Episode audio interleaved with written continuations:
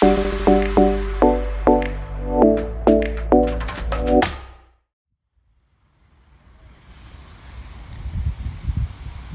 い、えー、どうも、お豆腐です。えー、今は愛知県の隣、三重県の四日市市におります。えー、楠木中央緑地公園っていうところにいるんですけども、いやー、今時間は4時過ぎなんですが、まだまだ暑いですね。セミも鳴いております。風がちょっとあるんですが、ベンチに座っての収録。えー、なんでこんなところにいるかというとですね、今日息子、バレー部の息子がね、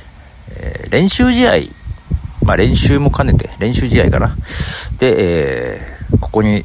公園の中というか、隣にある体育館に、え、来るということで、で、まあ友達を拾って、友達を乗せて一緒に送ってきたんですよ、朝。はい。またね、3人送ってくるつもりが1人、急遽休みまして、2人だけだったんで、電車でもよかったんじゃないと思いながらね。まあ、あの朝9時45分にここ来まして、で、何時に終わるのかわからないと 言っておりまして、多分5時ぐらいじゃないかなと言ってました。あと1時間ぐらいですけどね。えー、まあ1時間半ぐらいですかね、家からかかってここまで来ました、車でね。で、1時間半なので、帰れるんですけども、送ったとね、9時45分に送って、まあ、帰ってまた来ることもできるんですけども、その往復3時間、なんか、もったいないというか、えー、なんか帰るとめんどくさくなるなと思って、まあ、近くで時間潰せないかなといろいろ考えていて、映画を見に行ってきました。はい。ということで今日は映画感想会です。えー、ネタバレ込みで話す部分もあると思いますので、えー、今日はですね、あのミッションインポッシブルの最新作、昨日から公開なので、えー、デッドレコニングパート1ですね、え、これを見てきました。え、ネタバレは聞きたくないよという人はですね、この辺で、はい、切っていただいて、またもしね、映画を見られたら聞いていただければなと思いますが、た言うてもそんな大きなネタバレ、あ、けどネタバレ言うかもしれない。やめた方がいい。はい。はい。ということで、あの、前に何の映画か見たときにね、予告映像、予告というかね、あの、メイキングみたいなやつがね、やってたんですよ、予告で。その時ね、その、トム・クルーズがさ、ね、バイクに乗って崖へ突っ走ってバイクごと飛んで一緒に落ちていくっていうね、スタントの撮影のところをね、メイキングをやってたんですけど、ずっとニコニコしてるんですよ。スタッフとかがピリピリして心配しているのに、トム・クルーズだけはずっとニコニコしてね、早くやろうっていう感じでやってるんですよ。狂気を感じましてですね、やっぱこの人どっか頭のネジが一本取れてるわと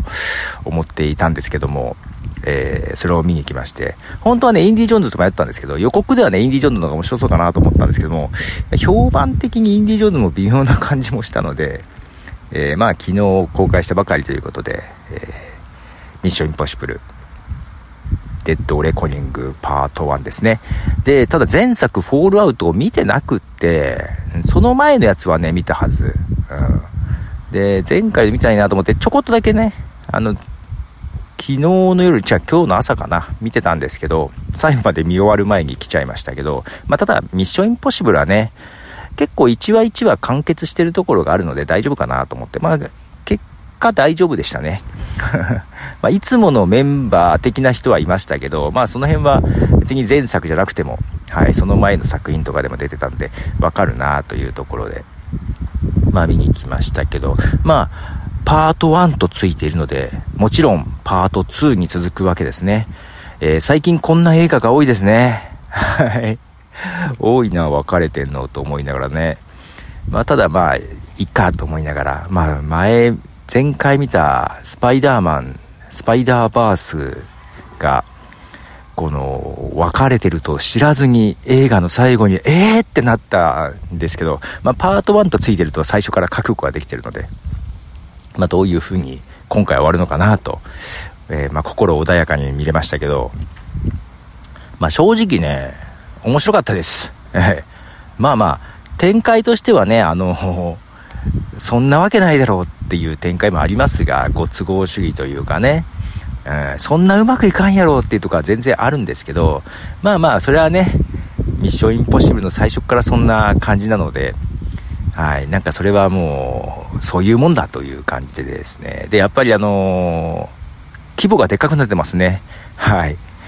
もう全世界にわたってな感じですけど、で、えー、もう、なんだろうな、トップガンマーベリック補正もちょっとあります。あれもよく面白かったんですけど、ただ、ストーリー的には全然トップバン、トップガンマーベリックよりもこっちの方が、うん、面白い。まあ、ストーリー、スパイものとしてのストーリー面白かったですね。あの、最初、一番最初のね、えー、デッドレコニングって、確か潜水艦の名前かなんかなんですけども、その潜水艦のシーンからちょっと面白かったですね。で、まさか敵が AI という、もうなんか、今ちょうどいいネタ。AI との戦い。なんか予告見てて他の映画もそんなやつがあって面白そうだと思ってましたけど、あけど、ミッションインポッシブルで敵が AI になるとは思ってなかったですね。あ、そうなんだと思って。うん。で、AI に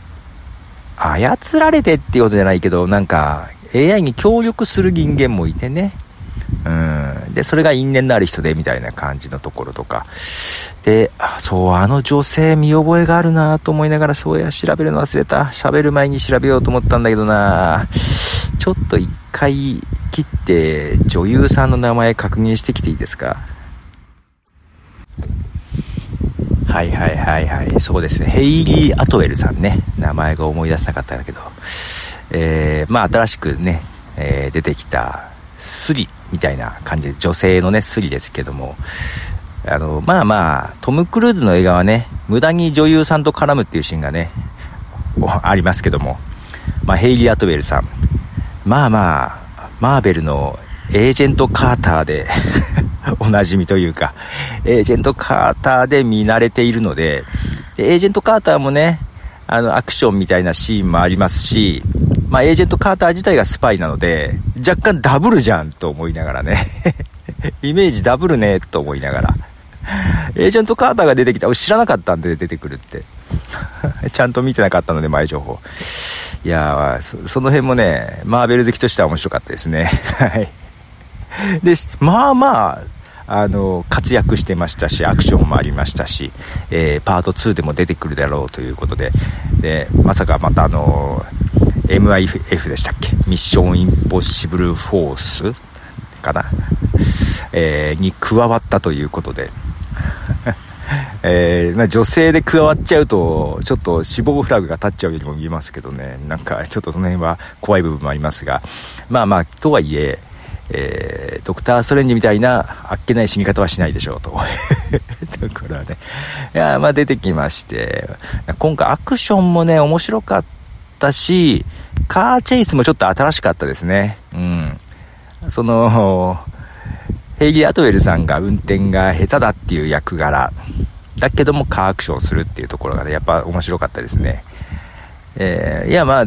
総じて大満足です。はい。映画館、大画面で見てよかったかなと思いますね。これ映画館で集中して見れたので、特に楽しめたかなというところはありますね。はい。まあ、ミッションインポッシブルシリーズが好きな人は全然おすすめかなという、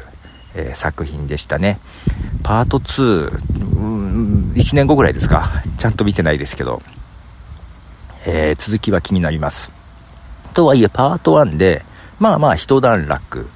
しましたね。うん。ちゃんと一段落区切りはあったかなと思いますけど。いやー、面白かったです。さあ、ということで今ね、日向のベンチで撮ってますが、じりじりと暑い。風はありますが暑い。さあ、ちょっと、バスケじゃない、バレエの様子をちょっと体育館覗いてこようかなと思っております。はい、ということで、ポトフでした。では。